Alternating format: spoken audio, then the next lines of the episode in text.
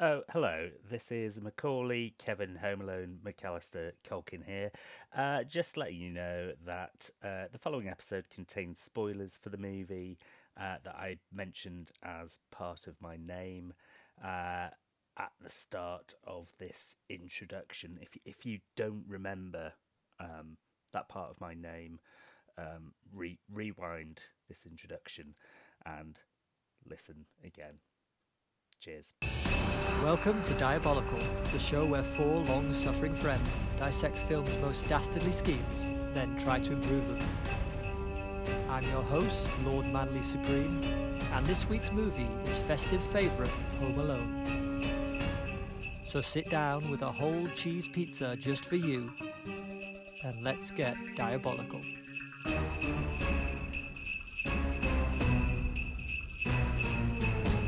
Still keeping up uh, Lord Manly Supreme then. Yeah. Oh, I'm keeping up for the whole season, baby. I think you should say AKA Ben. No. I want. Uh, hopefully, Lord Manly Supreme will supersede Ben as my name. People will just come to know me as that.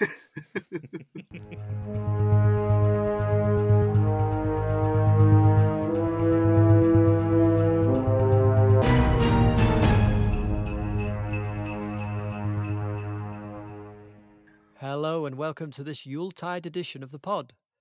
I'm here with the tinsel clad panel of peril. Please introduce yourselves and tell us what's the best film or TV related toy you've ever been given for Christmas. Hello, I'm Adam, and my favourite TV film toy is a toss up between Ecto 1 or the actual Ghostbusters Firehouse. So I couldn't make up my mind. You had both of them? Hmm Lucky. so did Gaz. Yeah. Yeah. And Gaz had the turtle sewer. I was very envious of Well, that. you've blown my toy. oh, no! I knew you were going to do that, Craig. You're such a naughty boy. You're on the naughty list. You know that now. I literally did blow that toy when you went out of the room once. I was like, "Whoa." what on the massive wide drain pipe? you know it. Stretch your arm around it. That's why he's renowned to this very day. Well, uh, my toy got blown as well. Craig here, my favourite film or TV related Christmas gift was also Ecto 1. I wasn't lucky enough to get the Firehouse, but I loved having Ah. Ecto 1. What, what, a, what a great Christmas that was. It was. Was I the only one here without Ecto 1? Probably.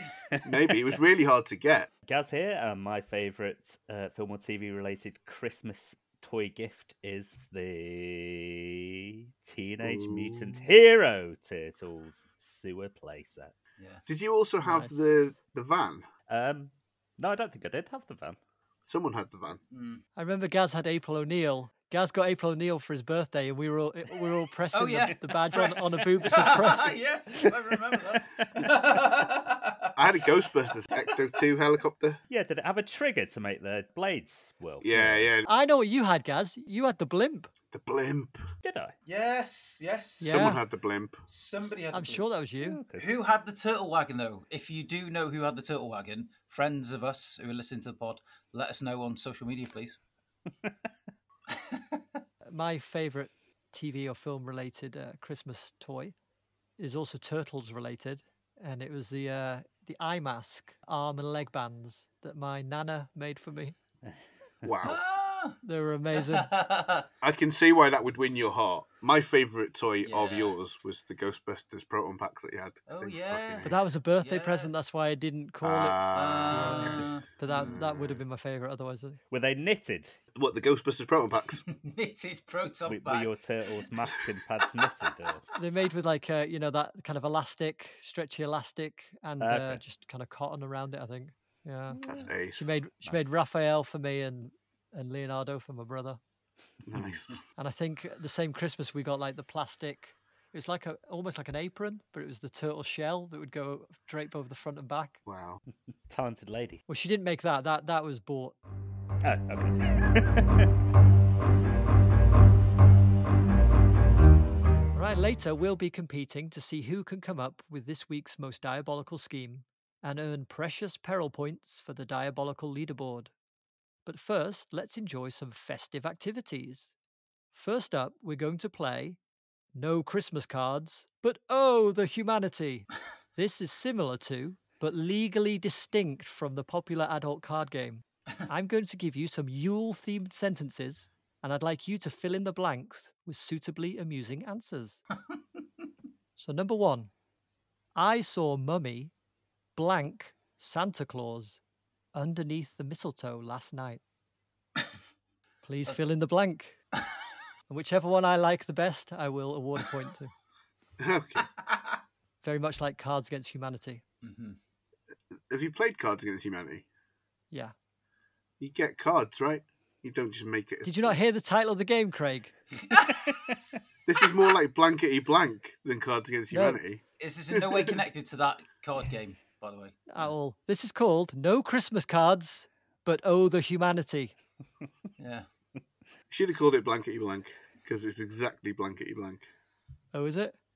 I don't remember Blankety Blank that, mo- that well. Oh, it's back on now. Blankety blank, Oh, is blankety it? blank. It used to be Yeah. with yeah, it's with um, a tosser presenting it now, isn't it? Bradley Walsh. Yeah, Didn't go. it used to be Tosser. Leslie? What's his name? It was for years. it? was Wogan, and then Les it was Les Dawson. That's Yeah, the one. Les That's who I Dawson, yeah. Les Dawson, and then didn't um, Paul O'Grady do it as Lily yeah, Savage? yeah, yeah. as yeah. Lily Savage. Yeah, Yeah, very good. That was Right. very good. We're going to start with you, Gaz.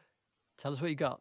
I saw Mummy present my trophy for third place in the local darts competition to Santa Claus underneath the mistletoe last night.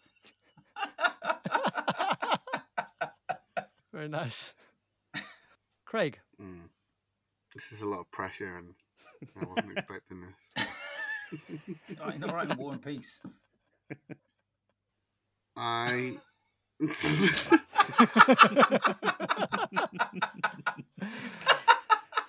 Well done, Craig. You read the first word. Uh, okay. Craig can't be funny on the spot. He has to be prepared. yeah. true. He's got. A, should see his uh, list of jokes. All up his arm. yeah, that's. I saw Mummy rejuvenating its physical form by sucking the soul out of Santa Claus underneath the mistletoe last night. yeah, yeah. Adam, what do you got? I saw Mummy explaining the birds and the bees to Santa Claus underneath the mistletoe last night. I'm going to have to go with Gaz's. Yeah. You get a point for that one, Gaz. Well done. Oh, thank I like the Takes uh, a well-earned I like the point. th- I like the third place for the darts. Yeah. All right, number two. At Christmas, there's nothing better than a good old fashioned blank. We'll start with you, Adam. At Christmas, there's nothing better than a good old fashioned hoedown. Craig. At Christmas, there's nothing better than a good old-fashioned, prepared by a seasoned barman, neat on the rocks with a twist of lemon and a spritz of soda and a little cocktail umbrella.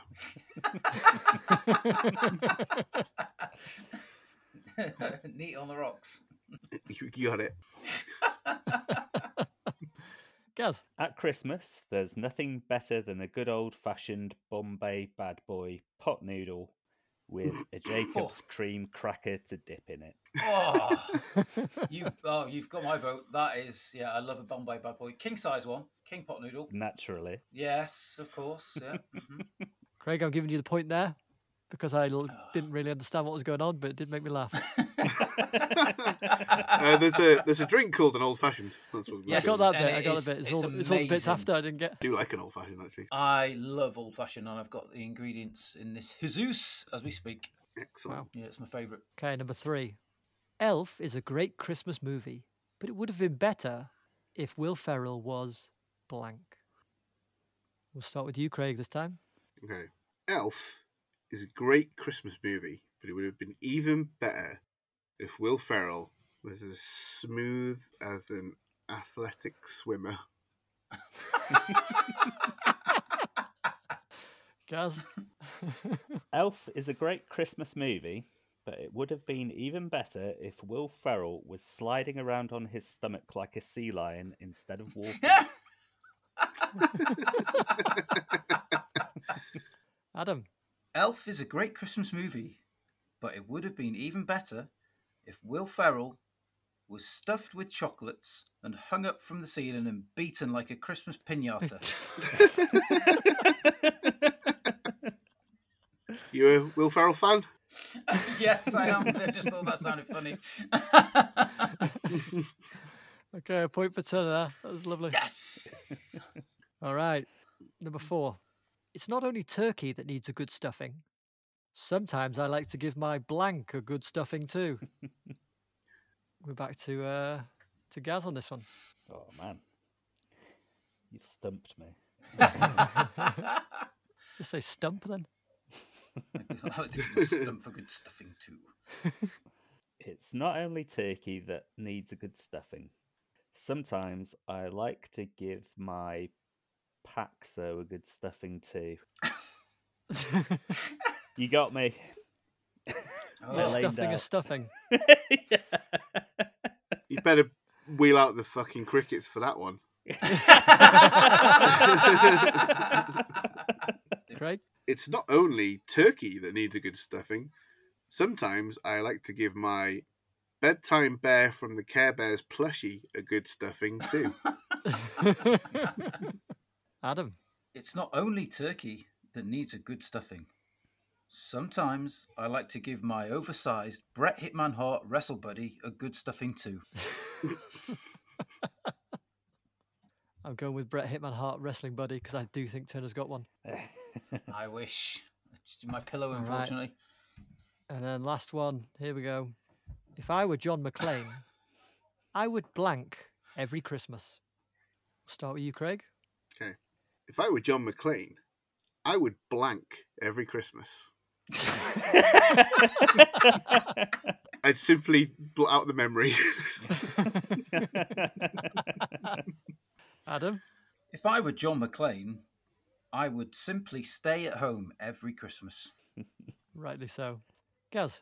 If I were John McClane, I would encourage each and every police officer to have the ability to kill every Christmas. I'll give that one to you, Gaz. Very good. But you know, it's Christmas, so everyone's a winner. Next, let's open some presents. I believe you have them with you. I'd like you to take the packages and tell us what old Saint Nick got you for Christmas. Who's, who's going to go first? They're all the same, so open them at the same time. Well, I'm, I'm, I'm guessing this this one's going to probably be like a cushion with your face on it. Yeah, Okay. I wanted you all to have matching.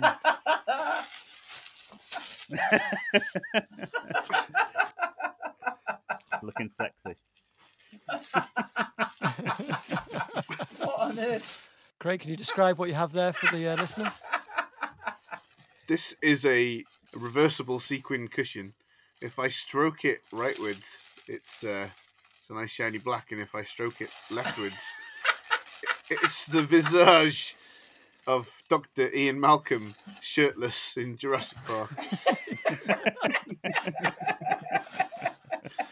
Merry Christmas, gentlemen. I wonder how many of these they've they've actually sold. At least four. Yeah. well, three probably because I don't think he's bought himself one. Have you not got yourself Uh, one? no, it wasn't worth the postage and packaging. It's a beaut. Thank you. You for the kind gift, Lord Manly Supreme. Merry Christmas. Merry Christmas. That's just a cushion to go with it, yeah. I didn't want you to have a flat Jeff Goldblum. Ah. I don't think Jeff Goldblum has ever been flaccid in his life. Did you say flat or flaccid? I said flaccid. I said flat. I thought you did. Yeah. I just uh, I changed it up for a bit of sauciness.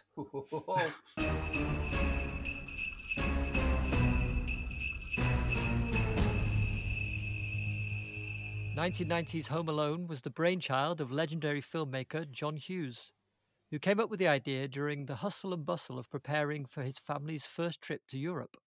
He completed the first draft of the script in just nine days. The role of Kevin McCallister was written specifically for Macaulay Culkin, who had previously featured in another Hughes film, Uncle Buck. Chris Columbus was brought on as director despite previously walking away from Hughes's Christmas Vacation movie because of Chevy Chase's attitude on set. In its opening weekend, Home Alone topped the box office, making over $17 million. It stayed in the number one spot for 12 weeks and remained in the top 10 until June the following year.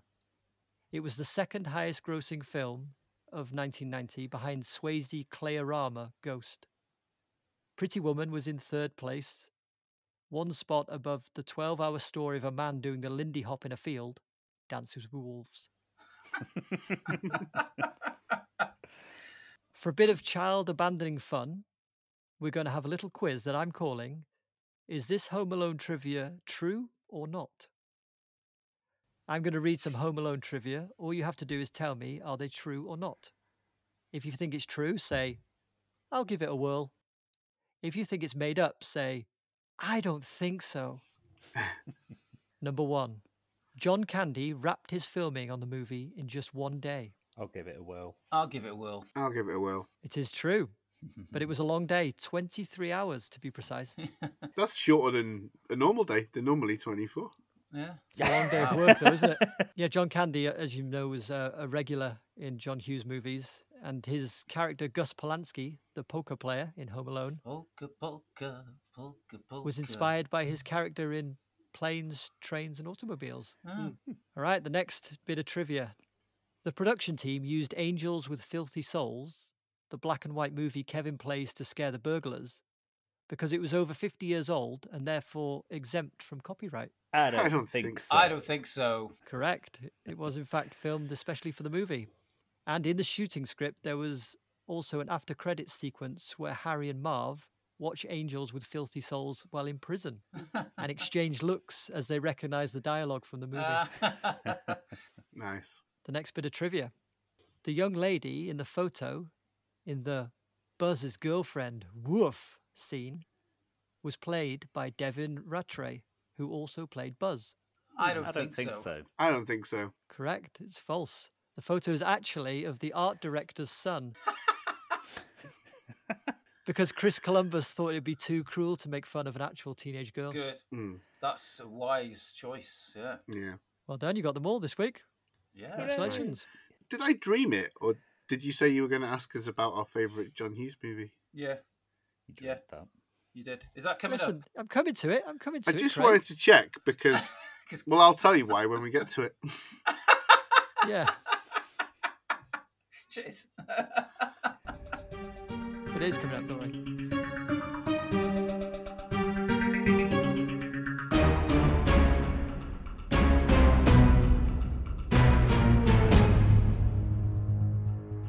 When eight year old Kevin McCallister causes trouble the night before a family trip to Paris, his mother makes him sleep in the attic. During a heated exchange, Kevin wishes his family would disappear. After the McCallisters mistakenly leave for the airport without Kevin, he wakes up in an empty house and assumes his wish has come true. But his excitement sours when he realizes that two burglars plan to rob the McCallister residence and that he alone must protect the family home. Kevin booby traps the house and leads the hapless burglars on a merry, bordering on fatal dance before they are finally arrested for their crimes. Going on to spawn five sequels, Home Alone has cemented its place as a Christmas classic. But what did our panel think of it? Adam. Despite everybody thinking uh, it is the sort of quintessential uh, Christmas movie, I have to completely agree with them, of course, because it is the quintessential Christmas movie. And if you can't sit down and enjoy Home Alone with your kids and your missus or or your loved ones, um, you're something. You need your bumps feeling, Mister. Your bumps feeling. Yeah, Gaz. you- That's not a real phrase. You've made that up. yeah. Am I gonna have to check your bumps? Turner's turning into fucking Norm Macdonald with these old timey phrases. You, you, you haven't got the minerals. Need your bumps Hey, feeling. Hey, I'll take it. I'll, I'll get. I'll get a, a swish and uh, beat you senseless in a minute. I'm taking off my belt. Can you see? What did you think of it, Craig? well, Turner might want to feel my bumps because, um, I mean, like I've seen this movie a bunch of times. Obviously, it's like a Christmas perennial. Never really watched it with a like a movie critic's head on before, and I have to say that while I was watching it, I just thought this film is so flawlessly executed. Not only is it so enjoyable, it's actually fucking genius. Like sometimes I've watched Yeah. it and I've thought, oh, it's stupid that they they wouldn't they would never leave him at home, but the lengths they go to in the opening to set up everything Everything. Yeah. and Yeah. th- like with Mm. the kid neighbor kid who comes over to Yeah. annoy the bus driver and The everything. It's just dickhead, yeah. brilliant. And, and yeah, he's got the Yeah. same hat. He's it's the Same same hat. hat. that Kevin wears Yeah. when he goes Same down on the sledge, right? yeah. Just Yeah. those little, yeah, those Yeah. little details. Yeah, it's full of little details like that that I, I picked up on. And like within the first five minutes, you know they're going on holiday. You know the relationships between all the siblings and cousins. You kind of know which ones are his siblings and which are cousins, even though they never say. Yeah. They just do everything so well. It's a testament to the. I know the the filmmaking of it. I saw a documentary about it a couple of years ago. It was kind of fraught, wasn't it? Like they didn't have a green light straight away or something, and they they got the locations ready and had to change them. All these kinds of things.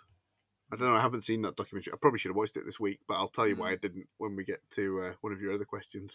Well, none of that shows through. As you say, the execution of it is just so. It's flawless. Yeah, yeah. Yeah, it's great. yeah. Here we go, Gaz. I'm bracing myself for a downer. Not at all. No, I think it's a fantastic film. Uh, like Craig was saying, th- it's structurally just brilliant. There's so much setup and payoff within that first ten minutes. It's the kind of script that you could study in a class to show this Yeah. is what you do with your first ten minutes. Yeah, For me, it's a career highlight for so many people involved. Chris Columbus, I don't think has made a film close to it since. no, Macaulay Culkin, obviously, um, but he's gone on to, to different things. The cast is fantastic. All of the McCallisters, John Candy, absolutely loving it. yeah, Like you were saying, he filmed his guest spot in a day. And he did it for about 140 bucks or something like that as a favour, on the condition Oh, that wow. he could improvise all his own dialogue. it's just yeah, that kid in the in the morgue story is improvised so good. it's amazing. Wow. that's amazing. You Yeah, need someone so- like Catherine O'Hara to play a scene against like that. You know, from the Mm. from the Christopher. to bounce off. and- yeah, and- she knows how to improvise a scene and, and how to react. yeah. Those two yeah. together are amazing. So yes, I'm very much a fan. That's great. I'm glad to hear it. Wow, that's two weeks in a row. I think as long well, I'm assuming you, Lord Manly Supreme, think it's awesome as well. Yeah, yeah, I'm in total agreement. I think it's great. My only regret is I never got to see that one in the cinema. Yeah. I do remember queuing up round the block for number two. Hmm. We're desperate. It was in a, a single screen cinema, the one in Llandudno, that's now a Wetherspoons.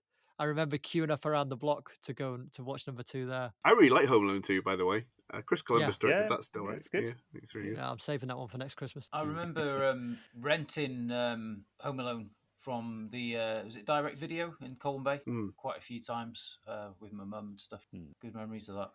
We talked uh, uh, a bit about the different performances. Did you have a favourite? It's John Candy for me. He's just he's he's so warm and funny. Yeah. I get the joke is that they're a bit annoying, but by the same token, I feel like I wouldn't mind sharing a long van journey with with specifically him. Yeah. You Yeah. just Mm. you, you kind of think if he hadn't passed away, what kind of stuff would he have done during like the frat pack Mm. era? Ben Stiller and Jack Black and Owen Wilson and all those guys would he have been yeah. involved with them Mm. and what, what kind of stuff would we have got? Yeah. But yeah, John Candy Mm. for me. Yeah, I think pound for pound, y- yeah, he is the the, the amount of time screen time he has and what he does with it is yeah, no nobody can surpass that. But like, you keep saying to yourself like Macaulay Culkin all the way through the film, you're just like, and and you then you think about what became of him since. Yeah. He's the standout for me, but I, I just also it's like a it's a shame that uh, you know he's um, he went down a, the wrong path. Really, I think he's doing right now, isn't he? They did a, uh, a Home Alone advert last Christmas where he Yeah. relives the events. Well, the pizza and stuff, not the burglary. He uh, he had his own um, wrestling YouTube channel for a while. I'm not sure whether he still does it. Mm, Really? He's a massive wrestling fan. The most interesting Yeah. fact, sorry, I, f- I found out about Macaulay Culkin was he did an online poll uh, on Twitter because he doesn't have a middle name. So he put all these options up, and there was another option for people to nominate. So his official middle name is Macaulay Culkin. So he, he's had his name changed. So he's Macaulay Macaulay Culkin Culkin. I know he, he was troubled for a while, wasn't he? And he I know there was a, po- Mm. a point period of his life where he was living with Pete Michael Doherty Jackson. in Paris. oh, really? So, Yeah. yeah, Didn't tells you kind of some of the stuff he was getting into. Yeah. Mhm. Mm. Standout performance for me is Catherine O'Hara. She Amazing. has so much to do in this, and even from the start, she's doing the dramatic stuff so well. I remember thinking like the moment when she remembers Kevin on the plane is was played for laughs. I always found it funny when I was a child, but as a parent, I was also horrified by it, and I was just thinking, oh my god, the, what a nightmare scenario. She plays it so well. Anyone else could have handled that. And, and you, you would have had no sympathy for them because it's such an awful, shitty situation. But Yeah. I always felt for her in that role, and she does the funny mm. stuff brilliantly as well. So, Yeah, especially in the airport where she's trying to negotiate her way back mm, just before she meets John Candy. right. Yeah. Well, Yeah. Uh, five hundred dollars, some earrings. Uh, Oh, that- yeah, maybe that's in Paris, thing, yeah. God knows what. Yeah. Yeah, And you can you can imagine. I was thinking. I was watching that bit. I was thinking exact same things. You you were probably thinking. I was thinking I'd be doing that as well. I'd be handing him my wallet. I'd Yeah. Here's my tablet. all that kind of stuff. I would, and it, it, it comes across that desperation, and she plays it brilliantly. Yeah. yeah, when I watched it as a kid, I remember thinking, "Oh, I'd be so annoyed, and I'd just, I'd want to have my holiday in, in Paris and everything." But as a parent, I was like, "You wouldn't give a fuck about your holiday in Paris at that point. You'd just be desperate to get home." Yeah. Yeah. My favourite was uh, was Joe Pesci. I Mm. think he's just he's just great. Right from the, the first time you see him as, as the police officer, I think he, he's just so good. And I I read something he- he went a bit method during it, so he was kind of purposely avoiding Macaulay Culkin, so that Okay. so Macaulay Culkin was afraid of him on set. And apparently, apparently when they were rehearsing the the scene where they they hang Kevin on the hook in the neighbor's house, he's saying, "I'm going to bite your fingers off." Apparently, he actually broke a bit of skin during the Wow. rehearsal. Dear, dear. Yeah, Oh, In rehearsal, not even in the proper take. yeah, and he was warned as well by Chris Columbus for dropping f bombs. oh, yeah, have you seen that video of Pesci on Sesame Street where he's swearing at Elmo and like punching him and stuff? it's great. She'll have to find that. I was going to say, um, if nobody mentioned Joe Pesci, but I'm glad uh, you did, uh, Lord Manly Supreme, because it was uh, worth noting that this is the same year Pesci did Goodfellas and Yeah. was nominated for an Oscar Yeah, as well. Yeah, So True. the contrasting roles is brilliant, and yeah, he, he he would have been my second pick. Really, I think he's just awesome, and he I think he's one of cinema's most underrated actors. Really, I think. yeah. But I think because he's difficult. Mm. Yeah, he, he was an arse on set, is what I read about the dialogue, saying that it wasn't good enough for an actor of his caliber. Yeah. oh, wow.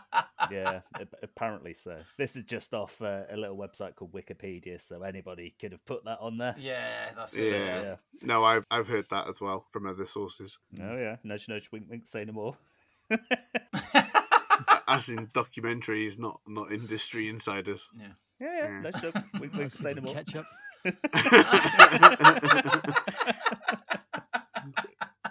Right, what was your favourite booby trap? We had a a number of them, from paint cans Hmm. to micro machines. Well, for me, uh, and this might tell you something about me. My favourite is uh, the nail on the stairs.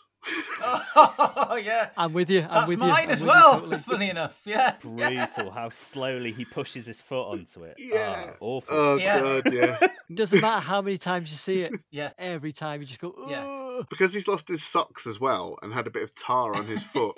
You've got the the squirmy feeling of knowing that it's unsanitary as well as char. yeah, he's going to get an infection from You're that. thinking, oh, he's going to need antibiotics, son. and then immediately after, he goes into the house with no socks on and he stamps on all the glass ornaments. yeah, Yeah. That's it. It's it's the triple threat, isn't it? Because it's the tar on the stairs, Mm. putting his foot on the nail, and then he falls over backwards and lands smack on his back as Yeah, well. So it's yeah. like, Yeah, yeah. The sound Brilliant. effects make a lot of them, don't they? They're proper crunching, like you feel. the Oh pain. yeah, they're great. oh yeah. god, yeah, yeah, yeah. I don't want to preempt next year too much, but I love in Home Alone 2 when he throws the bricks off the roof and they make the little triangle dents in Marv's head. yeah. oh god. A lot of the stunts, the stunt work was kind of outlined roughly in the script, but John Hughes and Christopher Columbus gave the stunt people quite a lot of wiggle room to kind of Mm. be creative. And so they said that a lot of these stunts were stuff that hadn't been done before. um, and that's why it looks so fresh and, Mm. and particularly kind of realistic. Yeah. They were given a lot of leeway there. It was, it was, it was really good. My favorite baby trap is actually the micro machines because again they're set up right at the start when Joe Pesci is posing as the cop in the house. he gets told clear your toys up from by Yeah. the stairs. Someone's gonna slip on them and break their neck. Uh, Yeah. like God Yeah. damn, this script is so good. Yeah, The, the payoff, yeah. You wait so long for the payoff, but it's so Yeah. worth it. yeah. Yeah. The one thing that I I was hoping for that I think they might have thought about and decided to cut was the new hooks from the the fly fishing. might have Mm. been too brutal. yeah, that would have been pretty Yeah. grim, that wouldn't it? Well, speaking of that, I think like they famously got some well-known doctor to go through the film and and kind of See if you'd survive. yeah evaluate how bad the injuries would be if you really did Yeah. that. And, and the doctor said, yeah, you'd probably be dead yeah, after the iron. and The you'd iron, have hundred fractured skull. Yeah, yeah. be concussed Yeah. at least. The- Yeah. yeah. The doctor said the one that would have the least effect would be the standing on the, the decorations at the window. Yeah, Yeah. And that looks nasty Yeah. as it is. yeah, but that, um, that is horrible, isn't it? Especially because he's going ah, ah! Their screams and facial expressions. I, I I think he might actually sneak in a shit. He might actually sneak in a shit there. Oh, yeah. I didn't notice I think so. Y- Do you think so? I think you're allowed Yeah. one in a PG, aren't you? Uh, There's one in Mm. ET. There's one in Transformers the movie, so, the cartoon. and there's one in uh, Jurassic Park. Yes. and That's one big pile of shit. I think you'd go into shock, burning your hand on the door handle and then dumping it into some snow. He does uh, Muttley though, doesn't he? Yeah, I've written that down actually. I've written the word Muttley. The flamethrower on the head is so good as well, just because Joe Pesci sells Yeah. it so well. His Yeah. face. Is yeah, amazing. yeah. Is Yeah. yeah, yeah, that's great. Hey, did you see who um, they originally wanted to cast in Joe Pesci's role? De Niro. Yeah, Robert De Niro. Yeah. wow. Did he turn it down? Yeah, yeah. I don't think he would have been Oh anywhere my near as good. I don't think De is good No. at comedy. no. I don't know. I like him in Meet the Parents. Yeah. But that's very much playing a sort of straight deadpan comedy. I don't think he can go Mm. big with it and be Ah, effective okay. like Joe Pesci does. Yeah. Yeah. I may Yeah. be wrong. There's probably a film I haven't seen where he does, but from my Mm. experience, Did he do uh, Rocky and Bullwinkle movie? He Plays Yeah, somebody- Rock- like a comedic role in that, but I've I don't think I've ever seen that. It got slaughtered, I know that. I didn't watch it, but it got slaughtered. Yeah. Okay, so where does Home Alone rank among John Hughes's greatest movies? Well, he didn't direct it, so Well, he wrote it. I'm, I'm saying Yeah. anything that anything that he's had, you know, a significant part in. yeah, it's definitely up at the top. But I've never considered myself a massive John Hughes fan, really. Always felt that Ferris Bueller's Day Off was overrated. Yeah. fire on you. Yeah, it just never really appealed to me. So what I did is I watched loads of John Hughes movies this week to see. Yeah. Uh, yeah, yeah. Bueller, it's okay. I didn't hate it. It's just I didn't laugh at it either. It's not particularly funny. Really, there's some great moments in that. Yeah, Ben Stein, particularly. yeah. I like the bit where they drive the car out the window. That's pretty good. That's not really funny. It's a dramatic catharsis. Planes, trains, and automobiles, pretty good.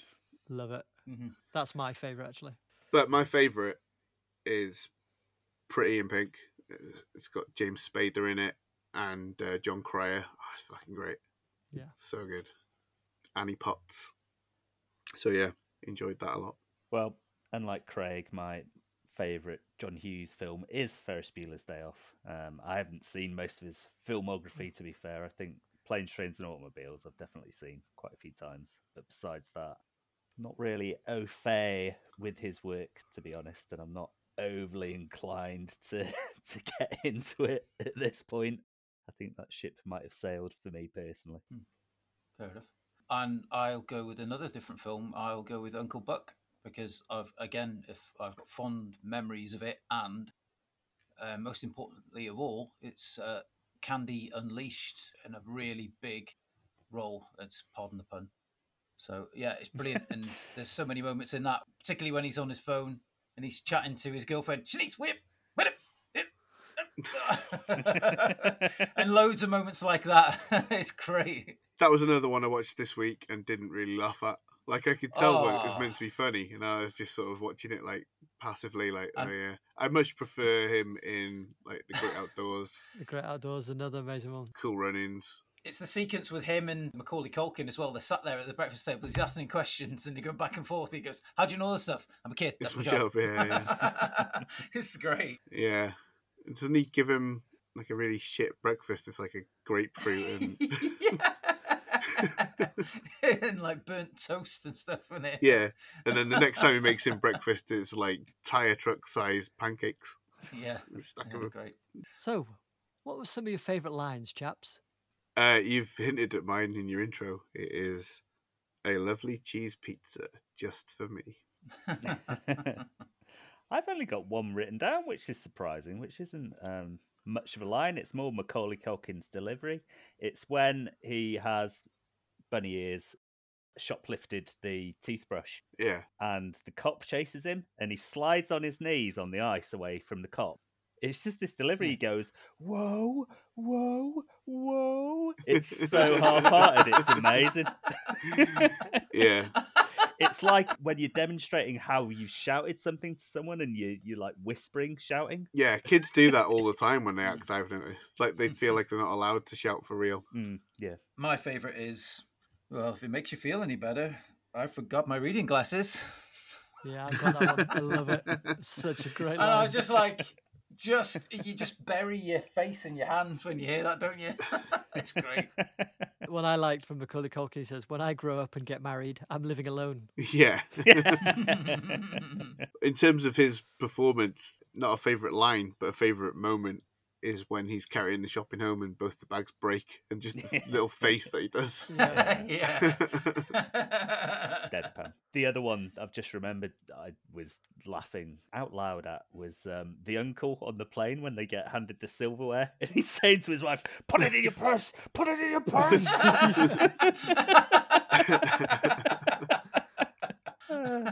He's such a douchebag, that uncle. He's brilliant. Yeah, Yeah. He, he does a lot with that role as well, actually, doesn't he? He's instantly, you instantly hate him, don't you? Yeah. From the very beginning. Look what you It's did, brilliant. you little jerk. yeah. Yeah. I also like Joe Pesci's line where he uh, he realizes that Kevin's home alone. He goes, "We're getting scammed by a kindergartner." a quick question: Why is the E in the Home Alone title in lowercase and the rest of it's in uppercase? They're certainly pushing the case for ecstasy. Could. It's pretty big in the nineties. God Hmm? damn them! He's Yeah, a good. He's kicking good. off. That's then, it, it was- He's a good. I think it was it the same year Ebeneezer Goode was re- released as well. Yeah. Yeah, yeah, Definitely. Shamen. It's got No need Shamen marks Naughty, all over it. and, naughty, very naughty. Anyone got any virus? Lovely. There you go. That's my question answered. Thank you for that. Do you know when you think of a bully, does anyone else just picture Buzz? yeah, he's a little shit, isn't he? Do you think he's the Mm. quintessential bully Yeah. character? Yeah, Or Biff. He's just young Biff, right? yeah. Mm, The casting of that, I just think is really fantastic. Mm. yeah, yeah. It's not a funny or a dramatic thing, but one thing that I really love, it makes me feel super Christmassy, is the choir singing "Oh Holy Night." I just absolutely fucking love Yeah. it. Such a good choir and like a nice arrangement. And the way that it seamlessly goes into the score when he leaves the church. Oh wow, I love that So that good. turn, Great score as well, isn't it? Mm. and it kind of gets a bit more dramatic, like the time's Yeah. ticking. Mm, A John Williams special. Really ramps up the tension. The opening credits as well. Mm. It just starts Yeah. off and the, the, the jingle bells go in, diddle-it-did-do, jing, jing, jing, jing, and you get you just instantly settle in, don't you? Yeah. One little treat I noticed was uh, the crisis officer in the police station. Yeah. He was the guy that played Kramer Yeah. in the Seinfeld sitcom in Seinfeld. Yeah. Jerry. He also played Mr. Heckles in Friends, who was the, the downstairs neighbour who said that they were too loud all the time. That's right. Yeah. It was just a nice little treat to see him because I love him in Yeah. Seinfeld. He's so He's good. fucking so good in Home Alone, though. He plays that Yeah. that little bit so memorably, and how he manages to get the donut on the phone while he's talking. It's just Yeah. a big piece of donut on the phone. I like the running gag of knocking over that statue every time somebody. yeah, across. that's So great. good. Yeah, yeah. My favourite ones with when the taxi is there in the morning because you don't see it get knocked over, you just see the guy picking it up, You so you know what's happening. it up, Oh, there's one part I wanted to uh, to call out was I call shenanigans on the sledge down the stairs. oh yeah, the door's not lined up with the stairs. yeah, it is. I always think that. oh yeah. Nah, there's, he's going straight into that wall. You've kind of ruined my plan now, though, because that's how he dies in my plan. well, you got my vote. yeah. Chalk one up. I've written down some names from the credits this week. Oh yeah. All right, let's hop Oh into that my then goodness. next. We're having a credit off. I'd love it if we've got if we've got the same one. I will be really excited. I'm a sucker for a good nickname, so the first one that caught my eye was the Foley artist Gary Recker Hecker. Yeah. I was quite pleased with that. But it wasn't my favourite. Not good enough to beat out assistant hairstylist Dominic Mango. what? A flamboyant name for a hairstylist. But my very favourite uh, name in the credits this week was the Best Boy Electric Dick Oaks. Ah, Dick, Oaks, ladies and gentlemen. Yeah. It was very similar to one of my favourite names, who was the grip. Who was Dick Sayers. Two dicks on grip. I thought Dick Sayers was probably some kind of horse whisperer for penises. Gotta tame them. Yeah, That's what he's got on the side of his van. Dick Sayers, cock whisperer. So they had uh, they had a dick on grip and a Best Boy dick on this movie. Yeah. Gotta have a dick on I don't, that can't have been a coincidence. But uh, my, my very favourite name was the assistant special effects makeup uh, artist, Ron Wild Figuli. it's a hyphenated name there. Wild Figuli.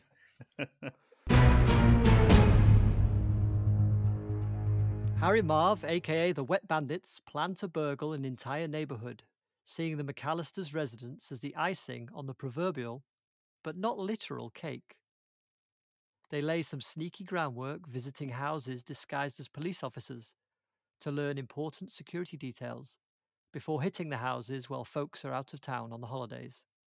However, they didn't plan for the wily eight year old who runs rings around them and eventually gets them arrested with a little help from a snow shoveling geriatric.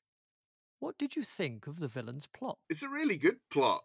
I like the idea of dressing up as police and asking folks quite earnestly if they need any support with security. It's a good ruse.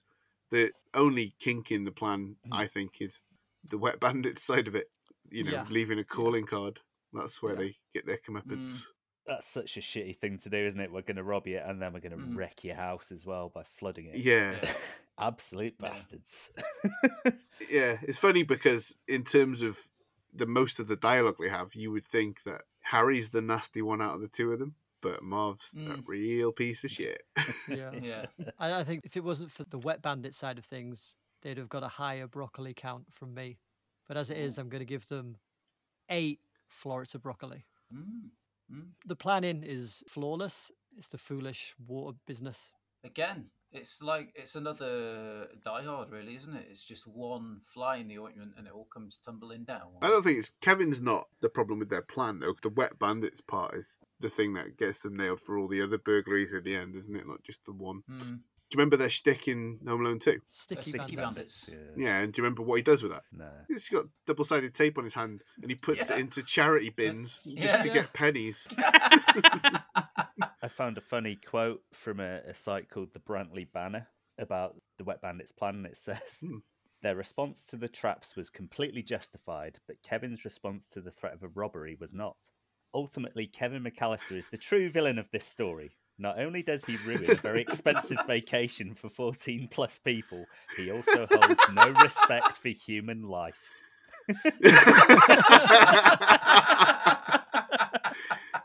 So well done, Bruntley Banner. That made me laugh. I don't know what the intruder laws are like. Where's Home Alone set? I used to know this, but I've forgotten now. Chicago. Chicago, isn't it? Yeah. Yeah, so like Illinois. What are the intruder laws like in the state of Illinois, people? Let us know. Is Kevin oh, yeah. allowed to shoot a burglar that enters his home? In the cock. Ah, they all are, aren't they? Either in the jaffers or in the forehead. What what are the intruder laws regarding irons falling down shafts? If it's moving at enough speed, it counts as a bullet, so it's fine.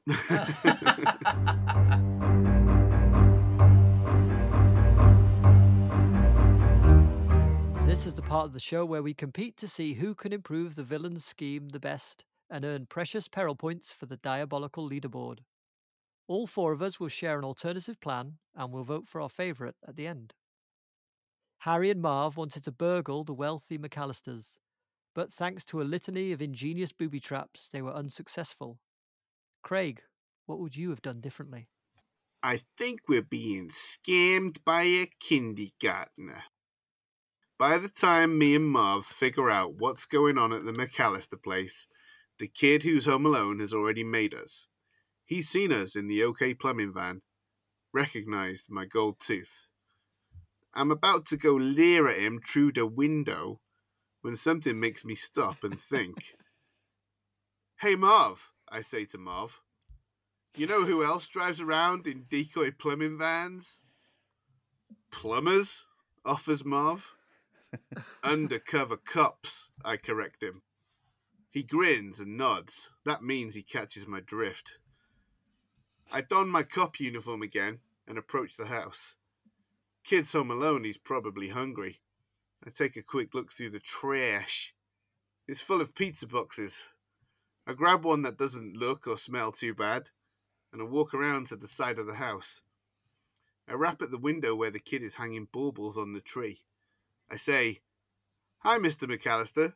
Nothing to be afraid of. I'm a police officer. Remember me? I met your dad, Peter, the other day, and he called me from Paris to let me know you're home alone. He left a number where we can reach him on, and he asked us to come around to the house, make sure you're okay and everything. I know your phone ain't working, so I'll take you to the station and you can use ours. I show him the pizza box and gesture to the back door. Once he gets out of sight, I walk back around to meet him. As he opens the door, I say, You must be hungry. I remembered you like pizza. The kid says he feels so bad about what happened. He wishes he'd just picked off the toppings and eaten the pizza from the other night. I open the box and his confused little face sees it's empty. He's so busy making over the top faces, he doesn't see my fist flying at his face. the kid's only eight, so he goes down like a sack of shit. While he's unconscious, we tie him up, gag him, and put him down in the basement while we clean the place out. He's seen our faces. We can't let him live. The water from the flooded sink basin is just starting to creep under the basement door as we make our exit. That's when I wake up. We're still in the van, and Marv is pissed all over the seat. I hit him and wake him up. you and your stupid wet bandits, you moron. I can't drown a kid at Christmas. I realise what the dream was telling me to do. So I wait till it gets dark, and instead of my cop uniform, I wear a disguise no kid can be afraid of Santa Claus. The guy I mugged to get it from left Tic Tacs in the pocket. I fill a sack with toys we stole from other houses, and I go knock at the back door. Ho, ho, ho! Merry Christmas, McCallisters! The kid runs excited to the door, and I lay him out with one good hit from the heavy sack. While he's unconscious, while he's unconscious, we tie him up, gag him, and leave him in the attic, safe from the flood.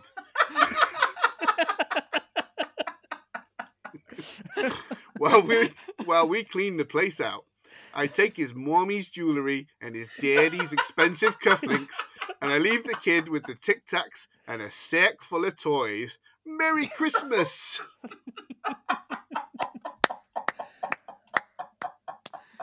Bravo.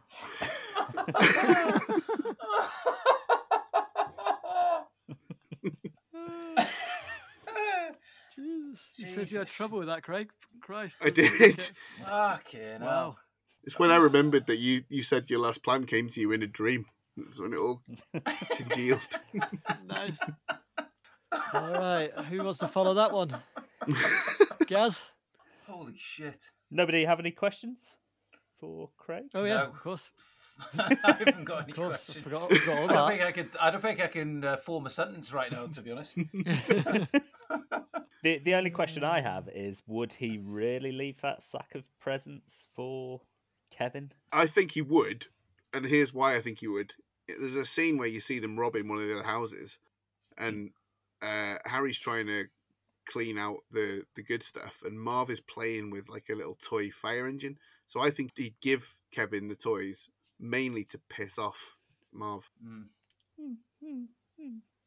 But also, I just wanted it to be a little bit not not too dark for the Christmas episode.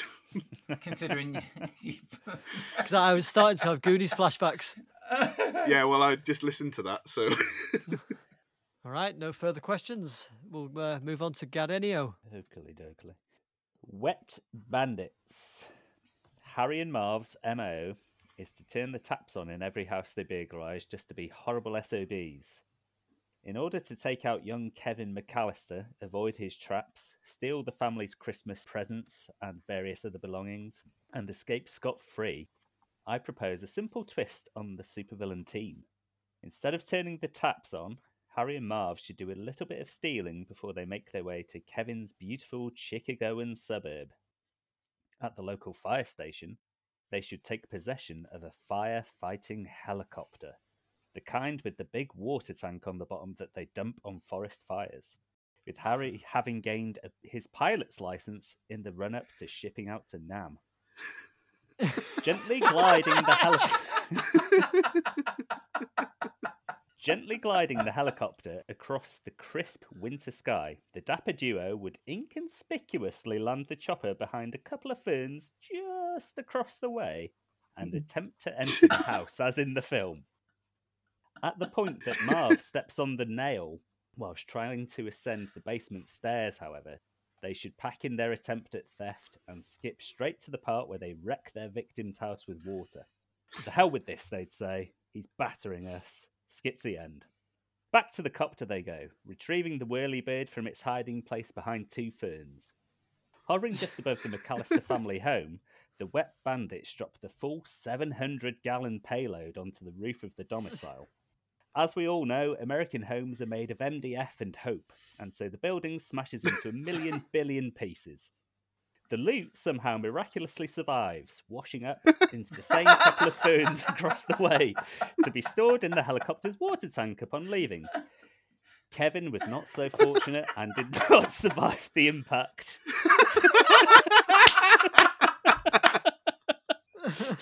That all checks out for me. Uh, I have a question. Uh, yeah, I've just checked how many gallons that the helicopter can hold, and it is 700. So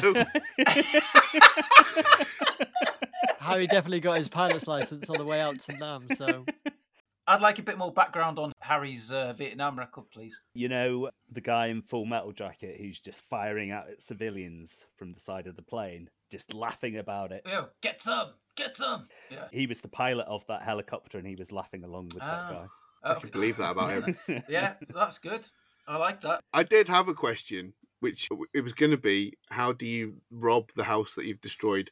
But what I've remembered is that the loot miraculously survived. So I- I've answered my own question there. Christmas miracle! Christmas miracle! That's it. my only question my was God. regarding the gliding helicopter. Uh, just a just a turn of phrase. Yeah. A very, a very poor one. well, what, what can you do?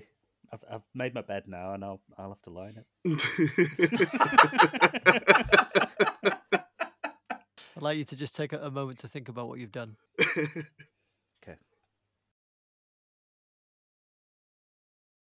I've thought. Yep. Yep. Okay, thank you. All right, Turner, show us what you got. Never work with animals or kids. That's what that famous chap said once, didn't he? Or did he? yes, he did.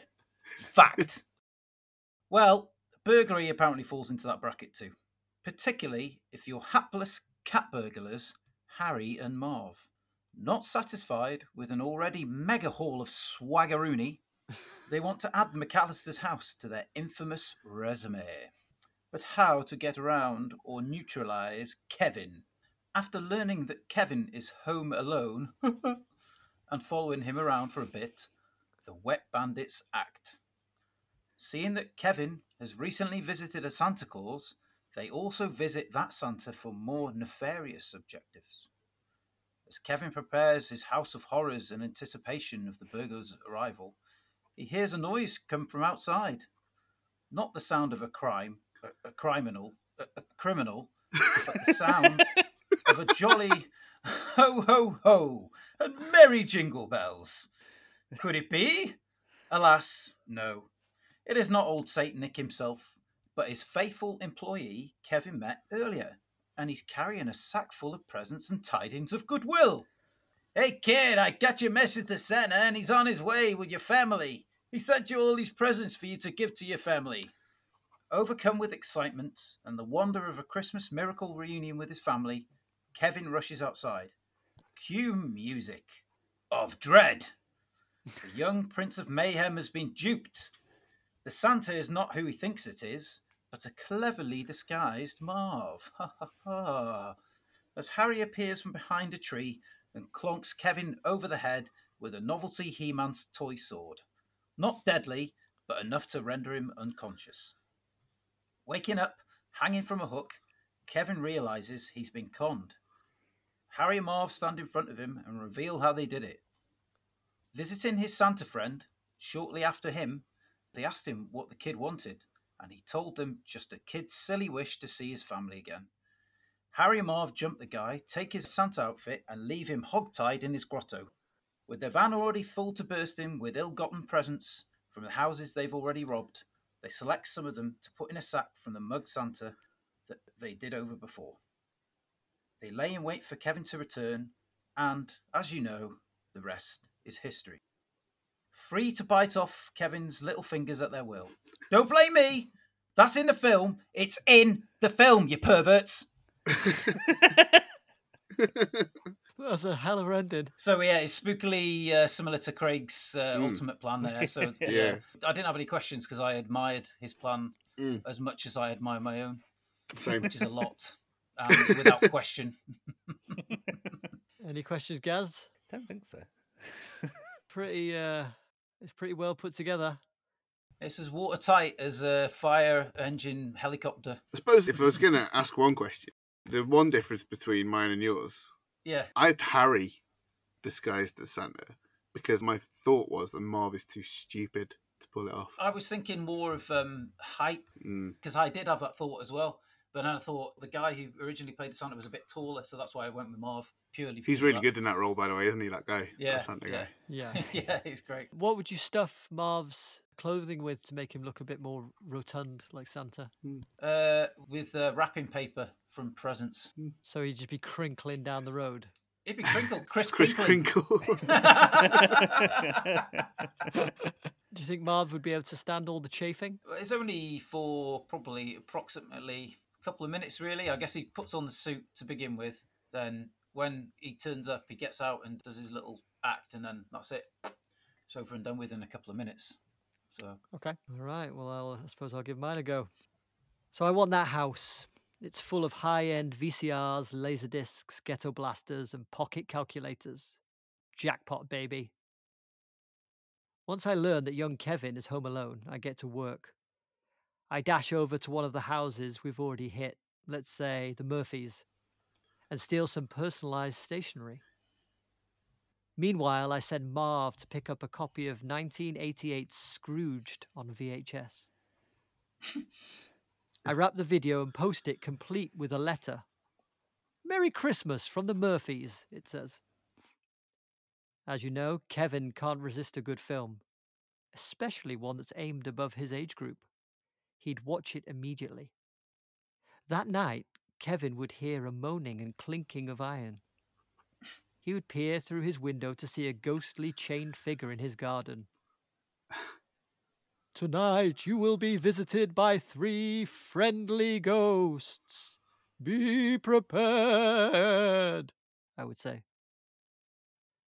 Already thinking he's made his family disappear, Kevin would eat this shit right up.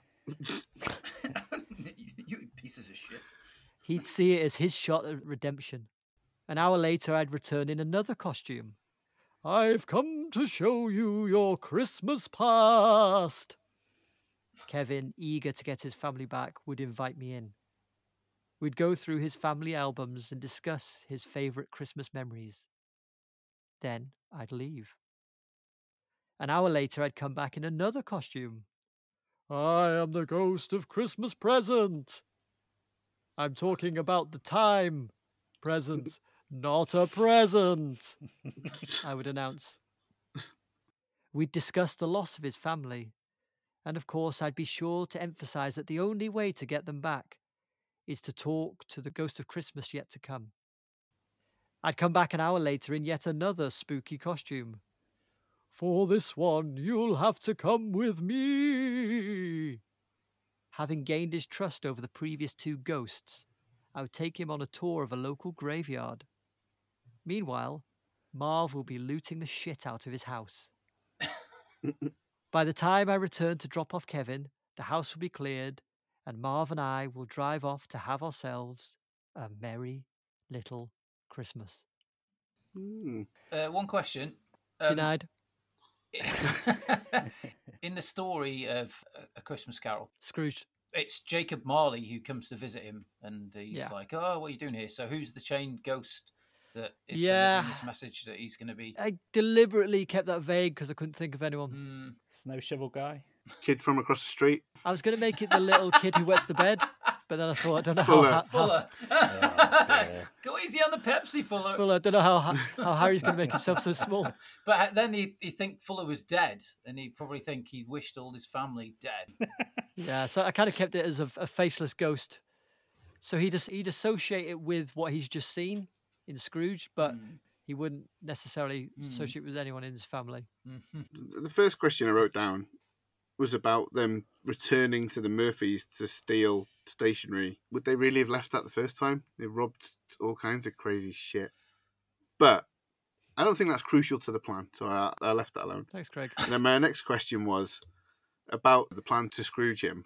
Is that this is after he's declared to the world that he's not scared of anything anymore? He's not scared of the basement boiler and all that stuff. But then I thought, he said friendly ghost, so it doesn't matter if he's scared. Yeah, what do you, it wasn't supposed to scare him. I came to my ultimate question, which is the ultimate ruse of all this. The the whole point is to get him to trust you enough to take him to the graveyard for a tour that will go on long enough for Marv to ransack the whole house by himself. Yeah. What happens on this tour of the graveyard? I'm glad you asked. Um, we take him, just take him to stop by every single gravestone, and then I just make up a story on the spot about every dead person and about how they fucked up their Christmases. And you just trust that that process will take as long as it takes to rob the house. Yeah, yeah. There weren't mobile phones in those days, or they were just fledgling, Yeah, weren't they? So, uh, size of bricks with a suitcase yeah. attached normally. yeah. Yeah. So I'm just trusting Marv, which I know is a bit of a, a risk. Trust in Marv. Mm. There's another risk is that someone might see you with a kid at a graveyard dressed as a ghost. In the dead of night. Pointing at gravestones and whispering into their ear. and this one is your great great aunt Hortense. Well, First of all, I, Mm. I was furious that you were you were purloining the plot of another film. Absolutely furious, incandescent with rage. Then I remembered. then I remembered that it's actually out of copyright and it's public domain, so it's fine. Yeah, I mean, if Dickens's people want to come and sue me, fucking bring it on. Bring it on, baby. Get your asses to Japan and beat down his arm. I think it's fine anyway, really. I don't think we ever said it was against the rules. I was just joking about disqualifying Turner. I had already picked the winner. but you're just putting salt in the wound, weren't you? I just thought it'd be funny. Yeah. All right. Some absolutely diabolical schemes there, but there can be only one winner. Or maybe two. it's time to vote. oh, that's good. Oh, that's got to be the tagline. There can only be one winner. Or two. But remember, we cannot vote for our own plan. And if e- either of you three wins, you'll receive two peril points for the diabolical leaderboard. But as host, if I win, I will only get one peril point as I pick this movie. So I have voted for Craig. I voted for Adam mainly based on his plan being mine. And that's the, the exact same reason why I voted for you. How do you do in shake hands? And I voted for Craig. It's a Christmas So miracle. Three votes for Craig. You are this week's winner. Ah, Hang on, hang on. undisputed. And hey, there was only one winner. Yeah. There was only one winner, not two this time. So Gaz, please tell us what does that do to the diabolical leaderboard? Well, with that victory, Craig now streaks into the lead with five points. In second place is me, Gaz, with three points. In third place with two points is Lord Manly Supreme. And Yes. in last place with one point is Adam. All right. All right. My wrath will be terrible and quick.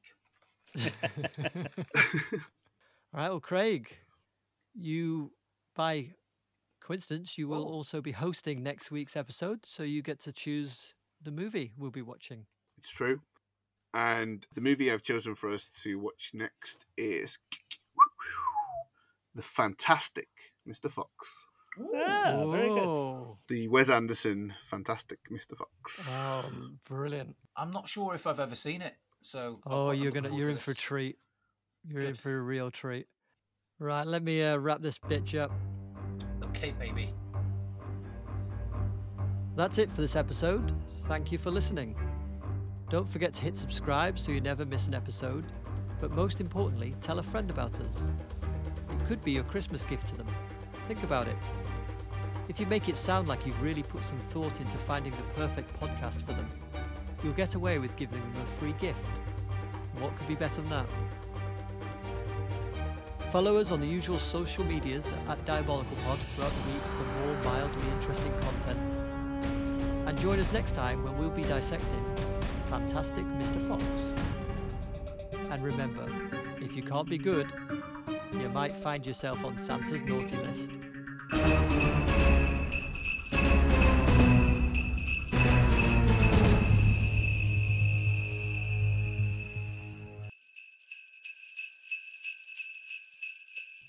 Have you, by the way, have you got your uh, packages handy?